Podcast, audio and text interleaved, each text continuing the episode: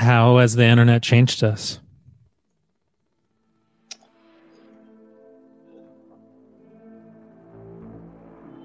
For the better, a little bit for the worse. I think the idea of democracy has become strengthened, but also shows the the weaknesses of democracy too. I think, especially in light of January 6th. But I think it's an incredible tool. And like I said, the genie's out of the bottle, right? Um, there's really no going back to any of that. And also, like, I think there's some differences between social media and the idea of the internet. You know, like the internet, I think, has become essential to work, life, culture, whereas social media is a different wrinkle of that fabric.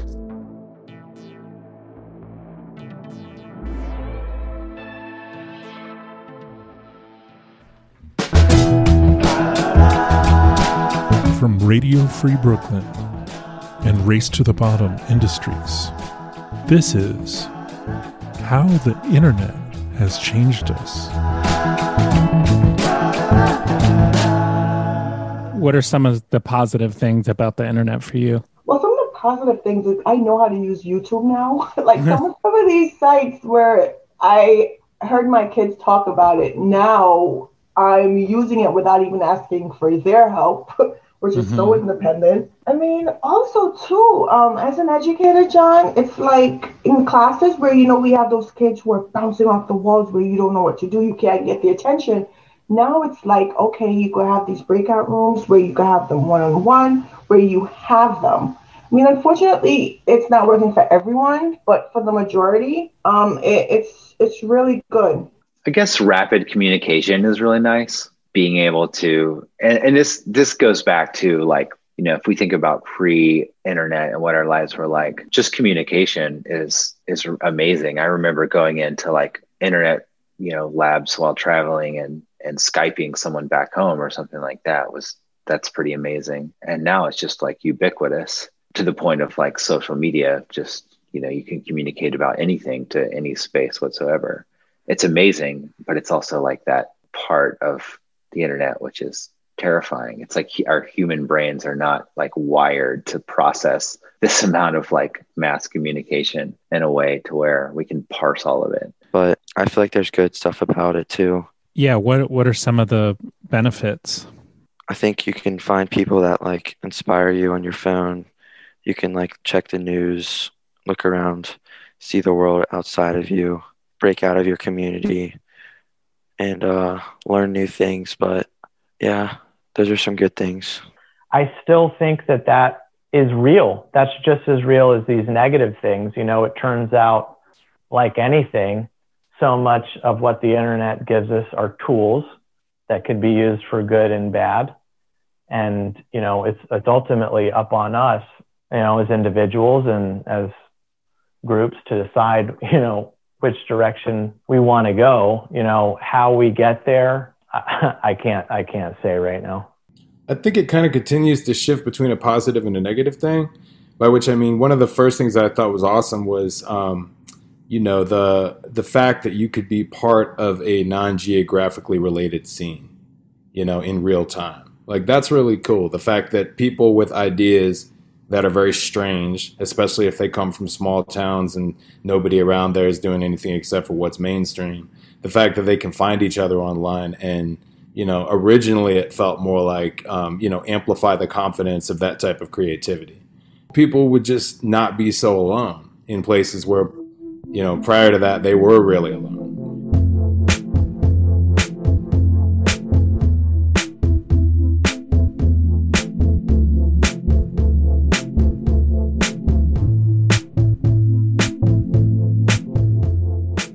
have you heard the term zillennial? Or it's like zillennial. I can't remember how to pronounce it, but it's basically like a combination of like a millennial and a Gen Xer, yeah. where it's like we we were like we had a analog childhood and a digital adulthood. Yes, is like one of the main characteristics of it. you know, like we weren't our like formidable years of youth, like our teenage years, were not influenced by the internet. Like we watched MTV or whatever. Yeah. about uh, music, you know. It'll be like us, you know, if we had the opportunity to ask people who are still alive what it was like to live before electricity. you know, and I think that having that sort of almost, you know, tribal way of doing things, I mean, we're pretty far from tribal, but the fact that you actually had to go to the person that held the wisdom and then you had to go through whatever rites of passage in order to talk to him. Sometimes that's hazing, sometimes that's, you know, somebody looking down on you, and sometimes that's just somebody supporting you and pulling you up and giving you new information. Um, I think that's a lot of it too, is it was very personal and not algorithmic.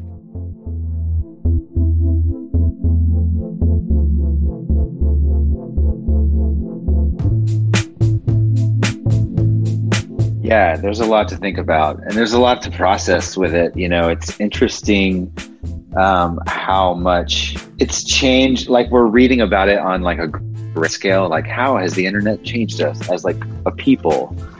And then there's like how has it changed us individually? You know, Yeah. like how has it changed your life? It's changed so much of how we see ourselves, how we see the world around us, how we connect with each other on friendship levels, on political levels, and then even on the most intimate levels. I mean, the internet has completely changed how we potentially find love, which then, you know, in terms of all these online dating profiles or, you know, how we are enticed, you know, by what we see in, in social media. And when you, when you talk about that, then you, you're talking about everything because those are the things that impact every, everything we are and everything we do. What really makes me crazy is when I see a read. ab- I have read about like teenage girls who like don't go out, but they make up a whole story at home where they went out and they do all this stuff and they post it on. They're not having any real life experiences.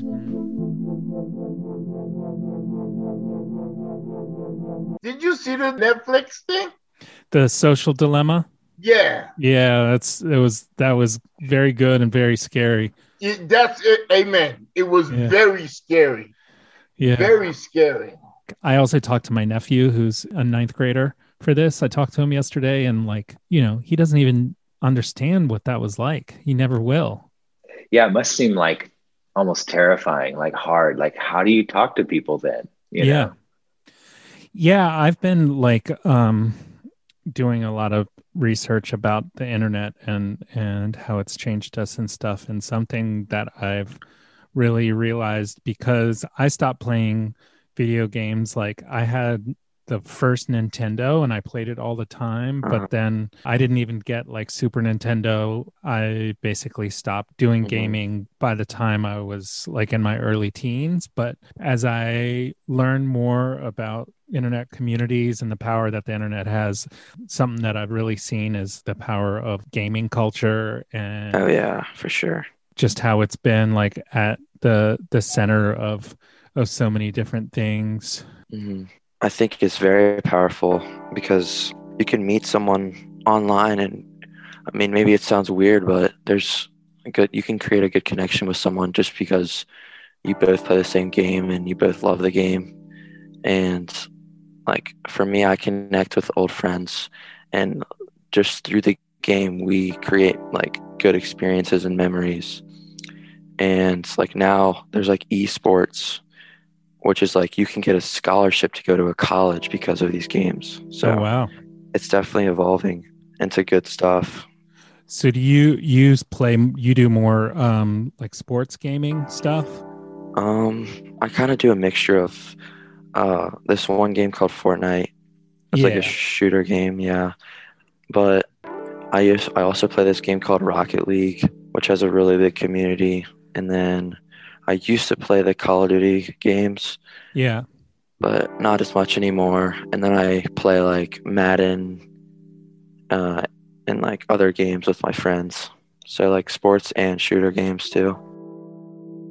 Yeah, I mean, I, think it's really very telling when we have younger folks on the show versus that of you know folks in our generation, where you know we certainly grew up with more tactile um, media. We grew up with more um, analog varieties of of sound, and so having younger folks on who are sharing sounds from their past inevitably spills out into like YouTube links or Mm. you know Facebook videos or we once had like someone uh, share a periscope i mean like like you know and, and i mean that wasn't really very old but it's the the nature of being able to be flexible uh, with and uh, open-minded enough to be on the show goes hand in hand with the open-mindedness of what kind of submissions come in and that Mhm. usually ends up being lockstep in with the generational uh, of which our guests sometimes are a part of which is not mine you do have to get your work out there and most creative people with you know do want their work to be recognized and Yeah. to be heard and shared and all that and some people really are talented at it and some people aren't it's it's it's kind of like I think to be successful at anything, I always say you have to be fighting, you have to be firing on all cylinders. And that's one of the cylinders. And, um, you know, some people, like, I don't like self promotion, but I discipline myself to do it so that I feel like I can check the boxes that I'm doing it. But somebody who really enjoys self promotion or loves Instagram or whatever is just going to do better. Another thing that I actually don't like is the pressure to use social media. I don't love recording everything I do. I don't love being interrupted by using the phone. I really like to be in the moment when I'm somewhere experiencing something. And I'm always drawn between should I post this? Should I take a picture of this? Should I capture this or should I just enjoy it? And I feel like I don't I don't love that.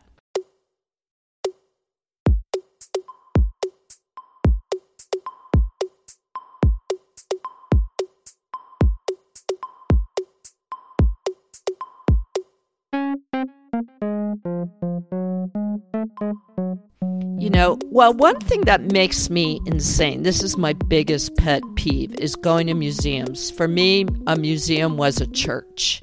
And now, when you go to museums, people look at the artwork as backdrops for Instagram. And everybody's being photographed, and they're not spending time with the work and they're not absorbing the work.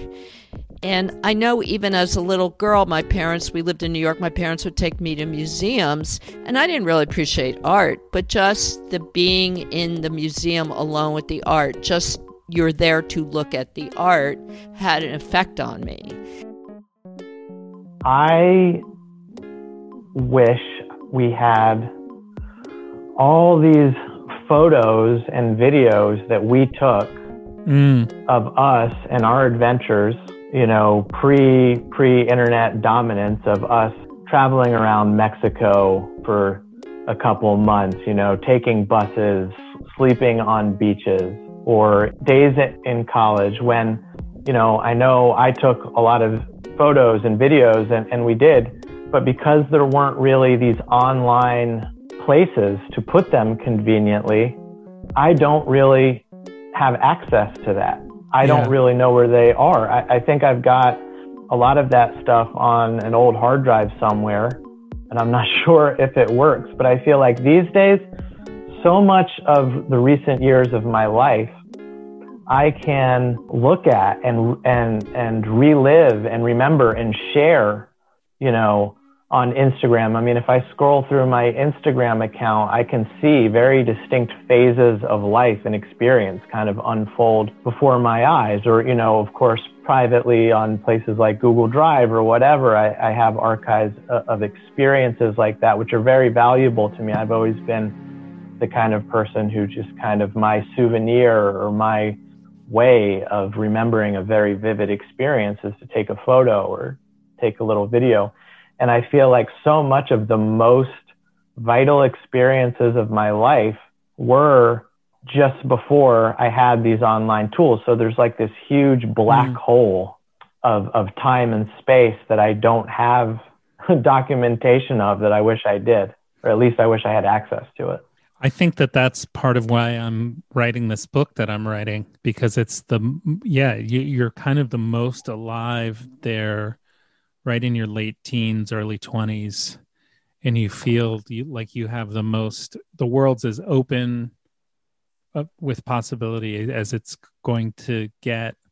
Yeah, and we're we are we are like you said we are the last generation that doesn't have every moment of that documented but by the same token it kind of gives that even more allure to it like if i can't find some if i if there's a song or a band that i have a hard time finding on spotify you know or a record that doesn't really seem to be on the internet there's kind of this burst of excitement i get so yeah it's Yeah. I mean, that's a good thing to think about. Maybe part of why those times were so magical in my consciousness is the mystery of it that I Mhm. don't have, you know, you know, a hundred photos of every day of our times in Mexico. yeah And all I have are these kind of almost mystical feeling memories. yeah And sometimes photos and that kind of documentation takes takes the mystery out of it and makes it more of a literal type of experience, which it never really was. But sometimes that's what it makes it seem like. Nothing's private anymore.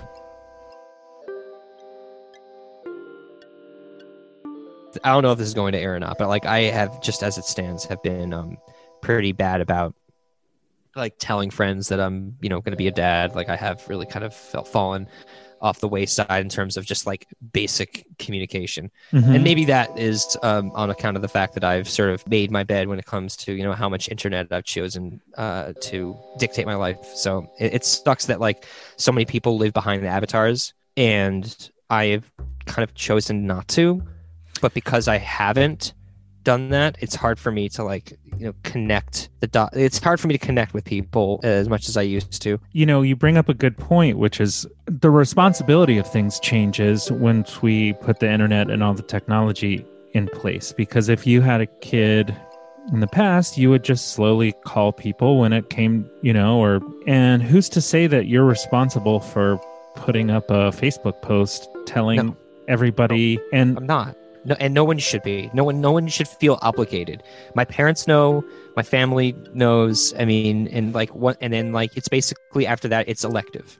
you know everybody's different but i don't think that i'm going to be putting my kid on the internet i Nope. i think that you know and i have really close friends who i really respect who put their kids all over instagram and and stuff Preference. It's all good. yeah but i I, I'm But I kind- those preferences. but i kind of in a way feel like they aren't really getting their kids consent because they your kids can't give consent at that age i would kind of want to wait until my kids older and let them decide if they want to be on the internet like Oh yeah, for sure. Yeah. you wouldn't want to have your photo posted without, um, you know, consent if like it's a, a compromising photo of you like in a bathtub or something. Like, I Yeah. don't know.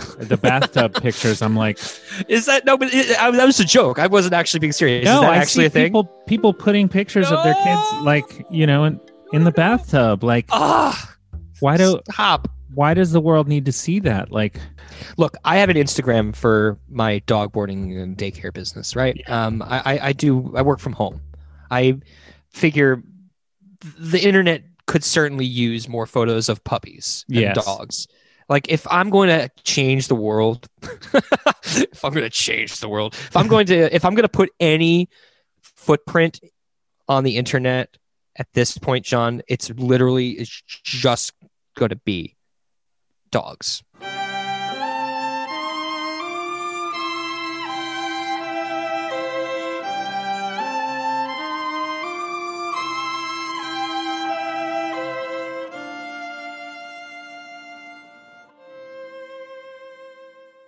I think the idea of on demand has shifted everything. And it's shifted the way we've consumed culture, consumed media, um, sports, news, all of that. And I think, you know, there are definitely downsides to this, as we've seen on January 6th, but I think it's led to a certain democratization of information. Yeah, that's right. I mean, especially as an independent musician, you know, I'm sure we both understand like the democratization of distribution is that double edged sword. It's like it means anybody can get their stuff out, which means everybody gets their stuff out, you know? Yeah. And like, yeah, it's one of the interesting things that the lack of, um, what would you call that? Like a, you know, a, a spigot, a kind of like bottleneck that only allows certain things out. I mean, I guess you'd call that a gatekeeper when it comes down to it. But even that kind of in breath, out breath thing that happens with style and music and fashion and everything, I feel like that cycle gets broken too. I feel Mhm. like everything is happening at the same time. So you don't really get um, cycles in the way that you used to. We just had um, gatekeepers in so many areas um, for a lot of this stuff. Um, it was just harder to do things. Um, you had to like accessing information, accessing news. You needed time, you needed the money, or you needed the kind of gumption, you know? And a lot of times that included time and money, right?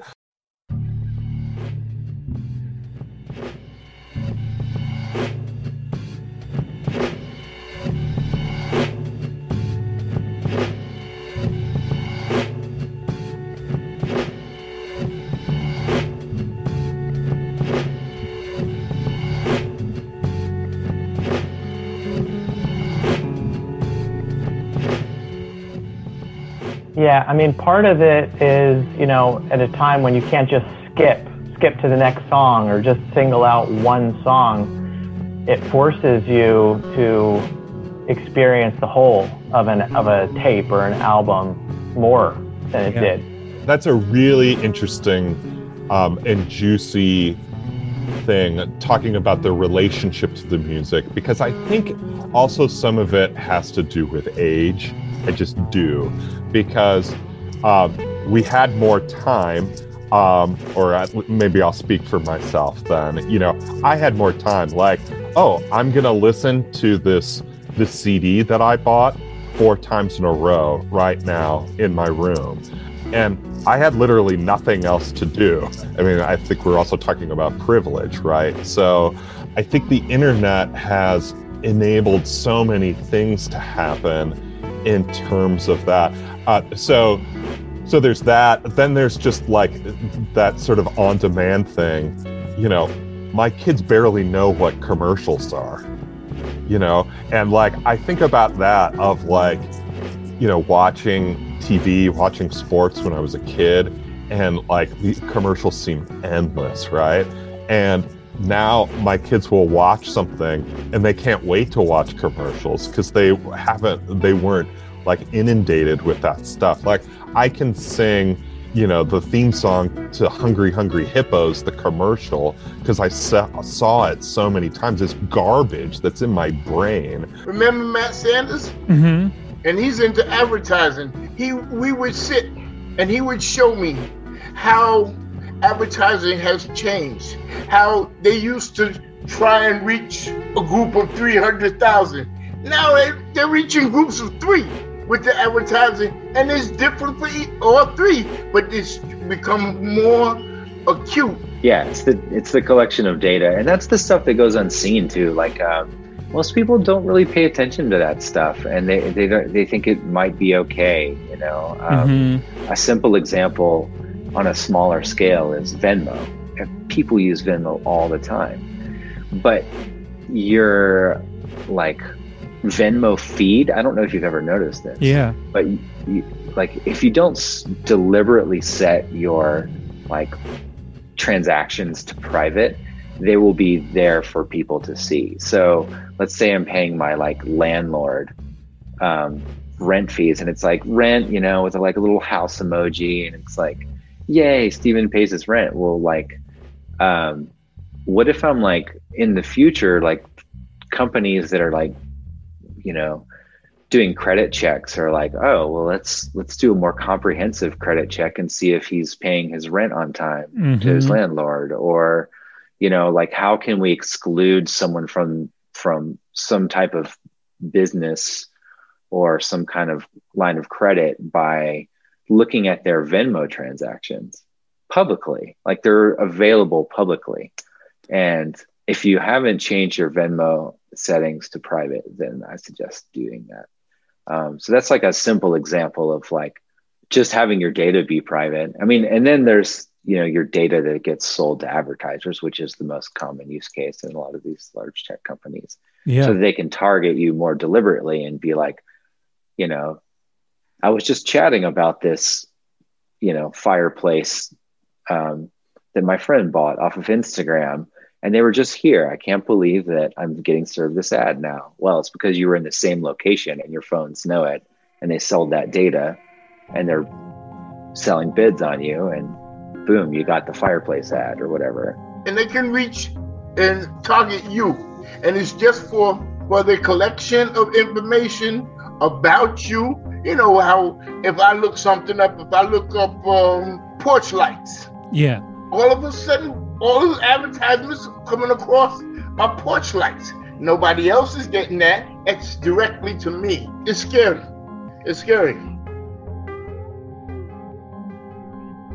Well, one of the things that really upsets me is the the way shopping has changed. I mean, this is me personally because one of the things that I loved about New York was they had all these little stores and like if I went if I traveled outside of New York, I was always like wearing the most interesting something or other because you could only find it in New York. And I remember like when we moved to Philadelphia, I wanted leather. I wanted to sew like stuff out of leather and you could only get in New York. And we went to New York for a day and we found this store and we went in that store and it was so exciting and there was no other store.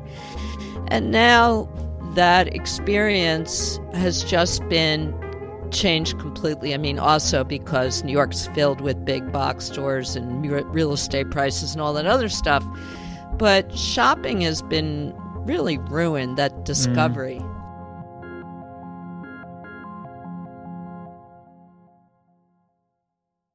How has the internet changed us? Wow. You know what? It's done. The biggest thing is done. It's it's a tough, uh, uh, a double-edged sword because it keeps us in touch with people who we might not have gotten in touch, just like you and I. Our lives took a separate path, but we can still reach out and be like we were, so we don't lose the familiarity. Mhm. In the same way, you you get you get a, a, a version of isolation. Although you have those people at at your, at your um access virtually, you don't have to ever go out your house. you know, and furthermore, I don't know what we would be doing. Everybody would be uh, beating up each other over uh, during this pandemic. Yeah. because being stuck in the house, you know, uh, I don't know how I do it without the internet. So it came along at a good time in that way. We have to wait and see what it's gonna be. Yeah. The, the, pass judgment on it. Yeah, I mean, it really accelerated. I mean, all the stuff that was already going on with the internet, all those changes with the pandemic, it just like, you know, online shopping, isolation, facts and fiction being mixed up. I mean, it's just everything just, uh, you know, they just, it stepped on the gas on all that stuff.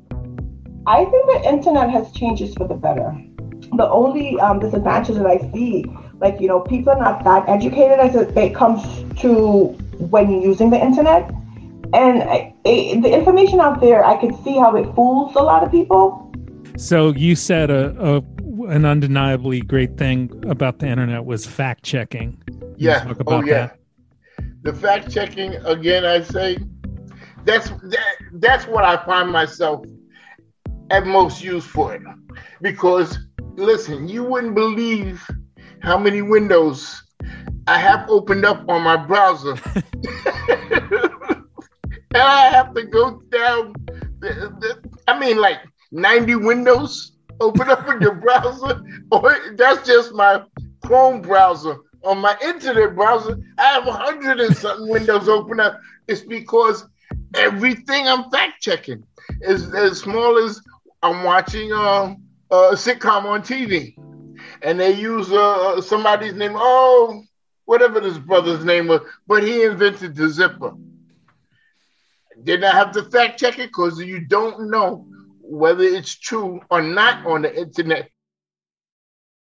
Do you know anybody who, from their time online, have kind of gone a little crazy with conspiracy theories or like do you know anybody who's like gone down kind of a rabbit hole with it with any stuff like that? Apart from my dad rapid telling him don't believe everything you read on the internet. With all this election stuff i had actually removed myself from seeing it because it was a bit depressing watching everything that was going on in the country but um, I, re- I can recall that day I was in a meeting online for school and everybody was, they were just distracted. And my principal said, well, you know, um, you can watch this after we're done. I'm like, okay, what's going on? And as an adult, I text one of my colleagues, hey, what's going on? Like, you know, and then she texts back, you haven't heard, they stormed the Capitol. And I was like, what? Immediately, I went on my phone to go to CNN. So it's like, stuff like that in emergencies where you have access to information, it's really great. But then in a meeting, seeing that it was like, what is happening? Is, this America?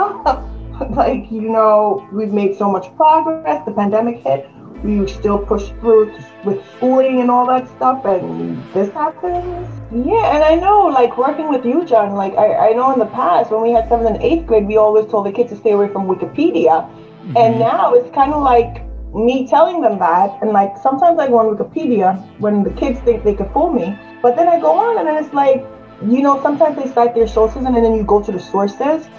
So it's more than just telling them to go which site to go to, but to actually analyze the data. You know, yeah, exactly like credible. What is credible? Wikipedia, I think, is one of the great inventions of the internet I really do. And I remember when it first started, and there were so many people who were like making Wikipedia jokes. And I was like, this is a game changer because, in terms of what we did, how we found out how things were, we went to an encyclopedia at the library, or maybe your parents bought one from a traveling salesman, you know, or something like that. Or you'd look stuff up. But the things about encyclopedias, if those things were sourced, it was in the back of the book. I never went there. They were minuscule type. It was never anything that was part of your relationship with that information, right? So, who are the people, you know, now that I'm this age and thinking about this idea of like who controls information? White supremacy culture, all of that. Encyclopedias were that. Here's just the way things are, you know? And it was this creation of a standard that was very much removed. And so what I I think Wikipedia like I'm on Wikipedia every day because I like to know the answers to stuff and I like to know context for things.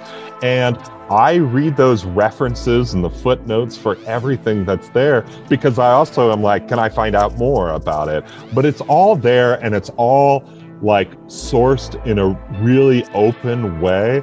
And I think that's incredibly powerful that anybody can jump on the internet from their phone, a home computer. You don't have to go to the library anymore.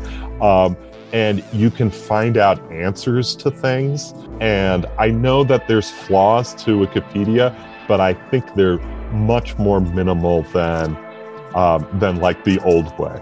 That's my Wikipedia mm-hmm. rant. Don't just listen to one side.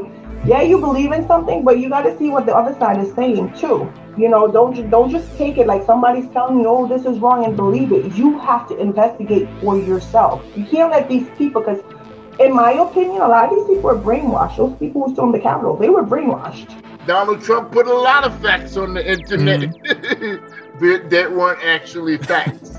you know, and I see um, so many different heads on different bodies, and it looks real.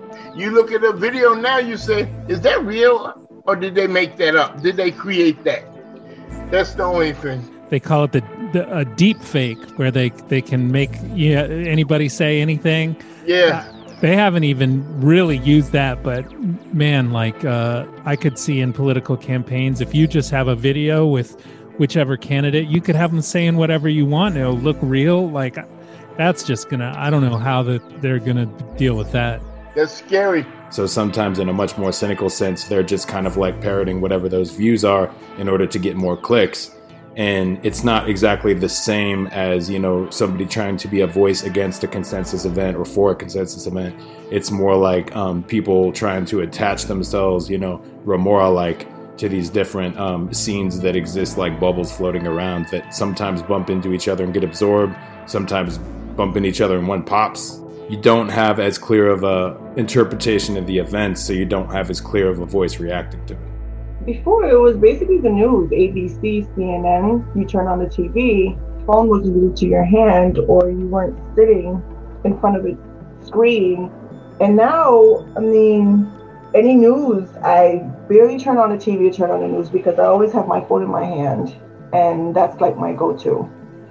So I can I can honestly say that I've adapted to this whole new internet way of living.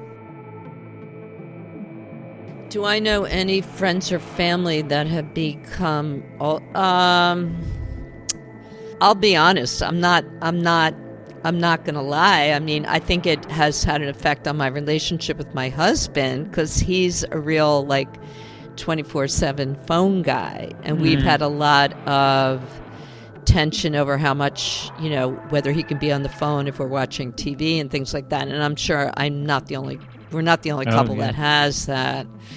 Uh, my brother expresses a lot of anger through the internet. He has like a blog.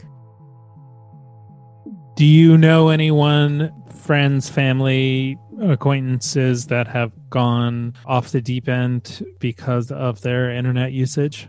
I don't think so. I have some guesses. And, you know, it's about politics stuff. And I don't know if it'd be fair to talk about it because it is concerning. I do know this is not like this was an acquaintance and this was in those early college years, but there was a woman I remember who became addicted to online usage and she kind of disappeared into a computer lab, stopped going to classes, and I think finally her parents were like, We've lost track of our daughter and and she was like online full time and family and the school had to go and find her and i think she left campus because she didn't want to sort of be railed in. That was the first instance of that that i ever heard and it was it was pretty scary to think about that because also you can see how that can happen or i can see how that happens. Now that uh, woman's a web developer. Yeah she's she's a billionaire and she yeah. her parents are happily retired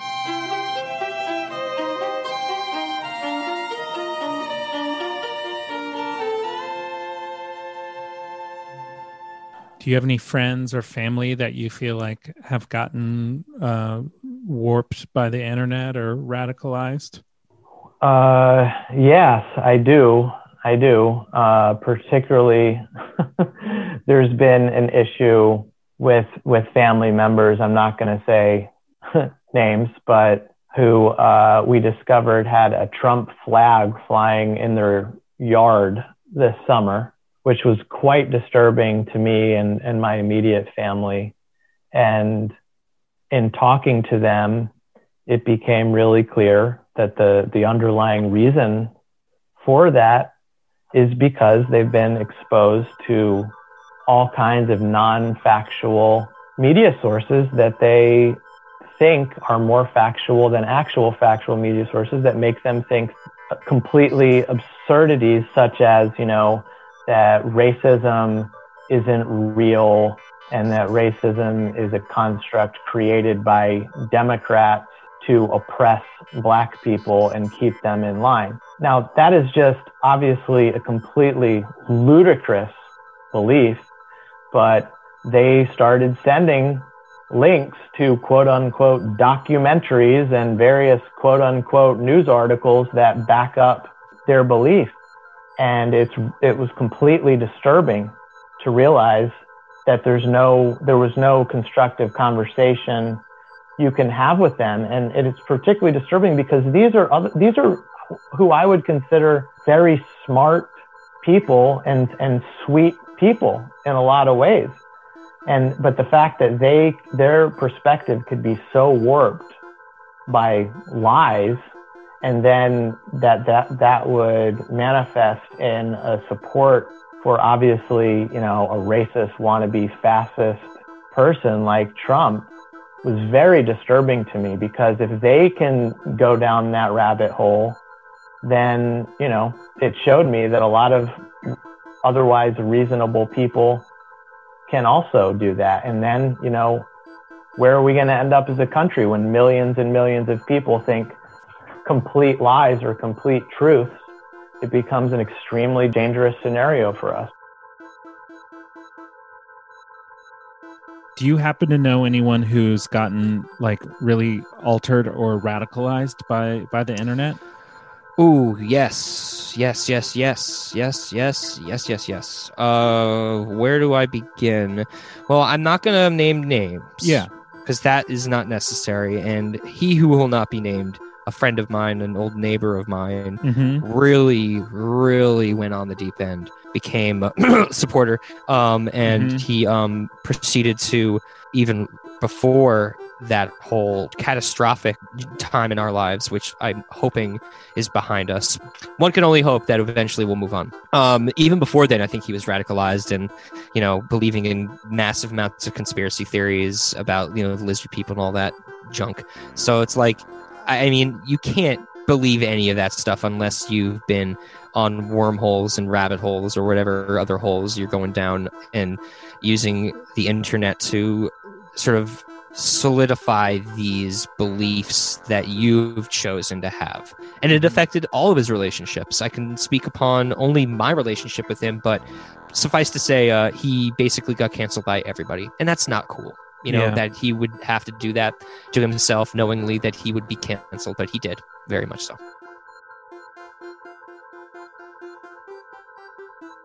a lot of Trump supporters and like people at the Capitol were gamers and Yeah. people. What, do you encounter that kind of stuff at all online? People I who th- most of the people that I mean, I don't surround like myself like with people like that on purpose, but you can definitely see that when you go on a game, a shooter game, basically, it's almost hundred percent that you see someone say something. You know, you can you can just pick them out and see that definitely has an effect on people yeah, because like there is a connection bec uh, between like school shootings and gamers. yeah, I saw that, and I mean, yeah. There was like the the guy who did this the shooting in New Zealand a couple years ago. He put a camera like above his head so that the in, oh, in recorded himself so that it's like his shooting was. It Oh looked my. like it was like a like one of the games. that's you know? crazy. Do you have any like friends or anybody you know that you feel like has really changed because of their time online with gaming or, or anything like that they've gotten kind of crazy ideas or anything? I can definitely see like a mood shift or like personality change in some people when there's really nothing else you can do besides game. Like that's what they do. Yeah. So it definitely affects them, but they just don't see it. And probably that's even more intense like during like COVID and quarantine and stuff because that really is like the only thing people can do. hmm I just moved back to Asheville, North Carolina on this Halloween, actually. And I moved from a town called Grass Valley up in uh, Northern California. Man, the overlap between a certain type of, you know, hippie thinking and how easily that can twist into QAnon thinking is something I never would have predicted. Um, and I saw it firsthand. And I guess, you know, that is a geographical thing because at the same time I was on Facebook and whatnot, and people in Asheville would be like, I've heard of this thing where like hippies become QAnon. Like, that's fake, right? And I'm here just like, it is happening all around me out in Northern California. But you know, that stuff was all cute until it became something that actually was dangerous, you know? And by dangerous, I mean both in terms of the collectivism necessary for getting through a pandemic, some type of the individuality that people express. And I mean, obviously, I'm a huge fan of individuality. Uh, I've been weird long as, you know, before I knew what that word meant. But watching the way in which that type of thinking makes it to where you don't feel like it's necessary for you to do things collectively, um, that's dangerous, you know, and it become it became way more dangerous this year and watching it operate and watching it get manipulated was uh, you know super disappointing. And then as that then twisted on to become uh, what I would consider to be politically dangerous and even you know violent in some cases. I mean, by the time it was all said and done, we had a bunch of restaurants in that town that had just straight up signed on to like a we don't care about the mandate, we don't care anything about these laws. We're going to do, you know, full on dining. Everybody can come in here. You don't have to wear masks. It's fine and then you had you know the city council saying uh, you know we're going to give $100 fines to everybody who's not wearing a mask but then you already had the mayor of the city come out as an anti-masker and you had the cops come out saying that they're not going to find anything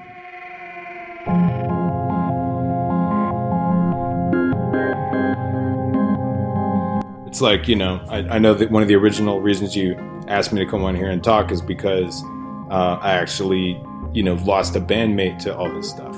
Meaning that at one point I had to call him up and be like, hey man, I know we've had a lot of discussions, and some of the discussions were like, if you keep posting these things online, you know, how does that reflect on the band's message, right? And for people out there who don't know, like, uh, I'm very overtly uh, positive.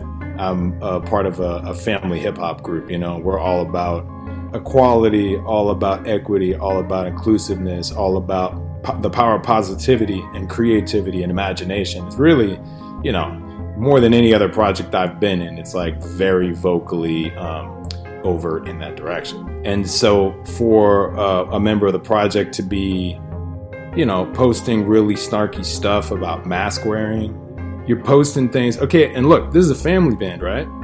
Posting things about pedophilia posting things about, you know, how uh, Democrats are potentially pedophiles and this and that.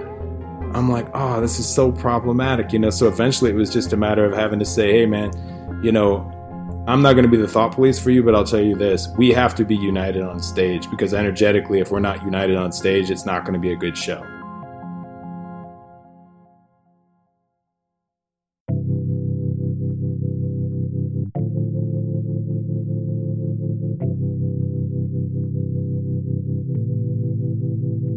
I've really been thinking about how the internet and, and all these things that you've we've been talking about in the past couple of minutes have really changed my conception of of free speech and what free speech can mean or should mean. And it's made me a lot less of like a free speech absolutist you know or like a uh, anti-censorship absolutist and in the way that I was pre-internet, the way I remember being like when I was a teenager and just kind of thinking that if you put all the information out there and all the perspectives then the you know the truth is going to win because it's the truth. It's really made me reconsider a lot of that.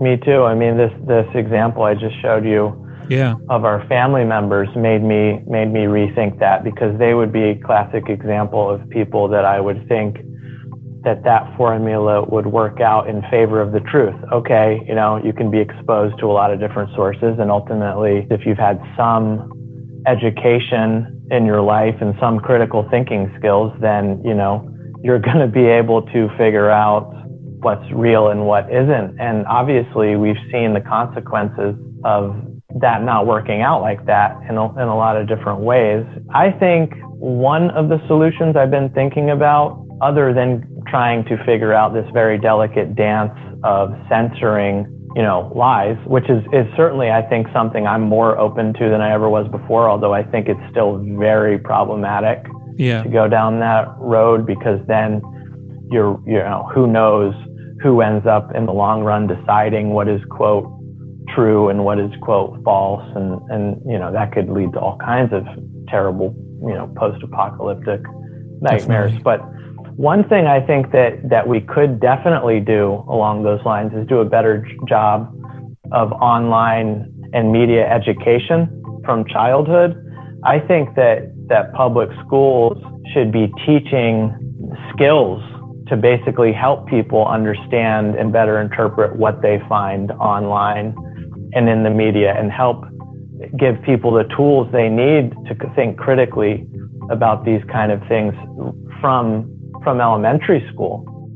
That's the thing too. That's what I'm saying. It's like I don't know whoever the power that be. It's like free classes, but mm-hmm. I don't know. Cause, and then too, when you think about the uneducated population, those are the ones who are going taking those drastic measures.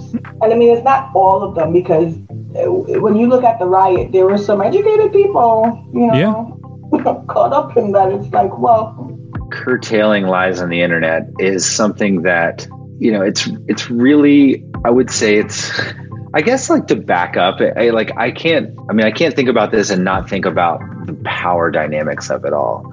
And I think that the one of the underlying issues with it is that we've given like extraordinarily too much power to, to these tech companies. You know, Facebook gobbling up like all their competitors and whatnot, or or Amazon owning like all of the servers where people house their data and information in addition to selling products on their marketplace and then having their own product line as well. Like it, there's just way too much power in their hands. And then we expect them to also like police and monitor people's behavior and information. And there's just too much power in their hands. To me, that's like one of the biggest issues, and I think that there could there could be a lot that would come out of uh, breaking some of these companies up. You break them up, you enforce privacy laws because their their business model works on collecting data. You know, they say if if you don't have to pay f- for the service, then you're the product. Um, right. Yeah, it's. I agree. I think that like those are the first steps the argument whether like Facebook or Twitter can can curtail free speech, I think is like four or five steps down the line. Also, the problem is that Congress won't do anything about regulating these things, so that you know Zuckerberg and Bezos need to decide when it gets so egregious, it shouldn't even get to that point. Right. It, it it did get to that point, and that's when they all pulled the trigger when the there was a storming of the Capitol. Like they all like collectively moved, and it took that it took that kind of action to have them, I guess, remove a bunch of accounts or or say that this is inciting violence. Yeah. Will that happen again? Like we don't know. And but if their algorithm level, if their algorithms are geared toward mass, uh, you know as much conflict as as possible. A good Facebook post or a good Twitter post is one that incites the most vitriol, right? As long as that is is their their methodology, it's just it is going to keep happening. It, it could definitely keep happening for sure. Um, and you know, there there's a lot of responsibility to I think on their shoulders, but they're just so huge and they're almost like private governments in mm-hmm. in many ways and regulating them would be like massive change in laws and like change the internet in so many different ways. So there's a lot of like careful, you know, looking at some of these laws that would make it really difficult to tackle. And I think the bottom line is that, you know, these companies need to be like broken up in a way that it's like better managed. Yeah. So like people argue, like it's a lot easier to argue about whether t- Trump should have been banned from Twitter than it is to, to like tackle these, these big, bigger things. That's where I'm getting the, the thought that like the first two things are breaking these companies up and also changing their business model. You could do that by going at re- really enforcing privacy laws as far yeah, as yeah, collection. exactly. Well, again, it's that algorithmic thing, right? It's like if the idea is the best way to make money off an individual is to figure out what it is they like and then give them more of it. You know, if that is the highest priority and if there's no morality involved in that, then and also when you um, when you join that with the kind of like it if it bleeds it leads mentality by which i mean like you know humans are uh, we're, we're pre-programmed to prior, prioritize danger signals you see what i'm saying like I think as mammals, that's just how we are. Like if you're walking around and you see a whole bunch of beautiful things happening, and you know you, you have peace over in this direction, and you have prosperity over in this direction, and you have you know your food for the night over here, and a loving couple over there, but then there's one thing right here that might kill you. Which which of those things is the most important thing? You know, clearly it's the thing that's going to kill you. The thing is that with the internet, we have been able to create a non-stop flow of danger signals and they're so addictive to us because of that. You know, as mammals, like you walking around, you're not going to have something that could potentially kill you coming at you all the time. That's going to be a relatively rare event. That's why you prioritize it. Mm-hmm. But if you can actually have a stream of, you know, whether that's 24 hour news or whether that's, you know, pundits, you know, talking up and exacerbating certain points, you can be in that anxiety ridden state all day.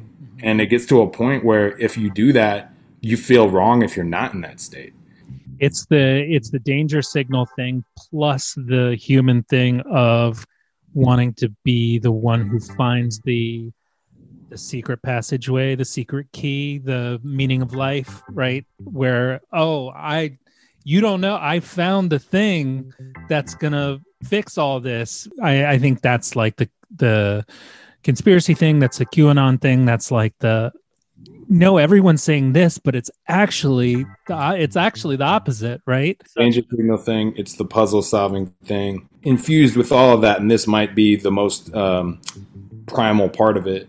It's the needing to have a group thing.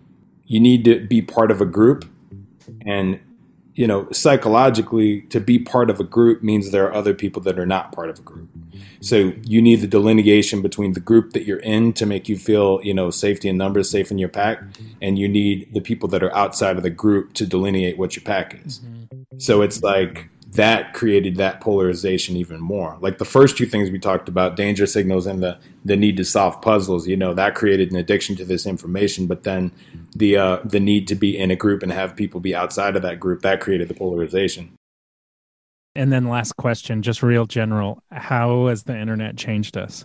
I think it's changed us through staying inside, learning new things around the world daily, like getting information quickly, like changing the way people view school. Some people say we don't need it because the internet can do everything for us. We're just realizing how messed up the world can be, like spreading good, positive things, but also it can also like create bad things. It's just a bunch of pros and cons that whatever you take from the internet is what will come out of it. And it's definitely changed the younger generations and will continue to change us.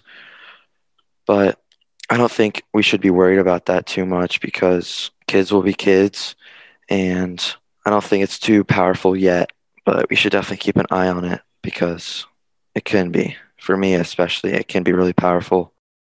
All right there you have it. That was a lot to pack in. I'm going to be like the micro machines guy here thanks to cityrunningtours.com slash new york city for sponsoring this show you can check them out and get running around new york and learn the city's history if you really, really enjoyed the show, you can donate to the radio station, radiofreebrooklyn.org slash donate. Got dozens of shows just as good as this one. Please support if you can. Thanks to Wyatt, Walter, Sonia, Lisa, Jake, Stephen, Alon, 23 Skidoo, Scott for talking to me about this. Thanks to Seth Kauffman from Floating Action, Sean Donnelly, and Tim Bowers for the music. I got one more online show. Gonna wrap it up next week. I'll talk to you guys then. Stay safe. This is Radio Free Brooklyn. Race to the bottom. Peace. Out in the they call it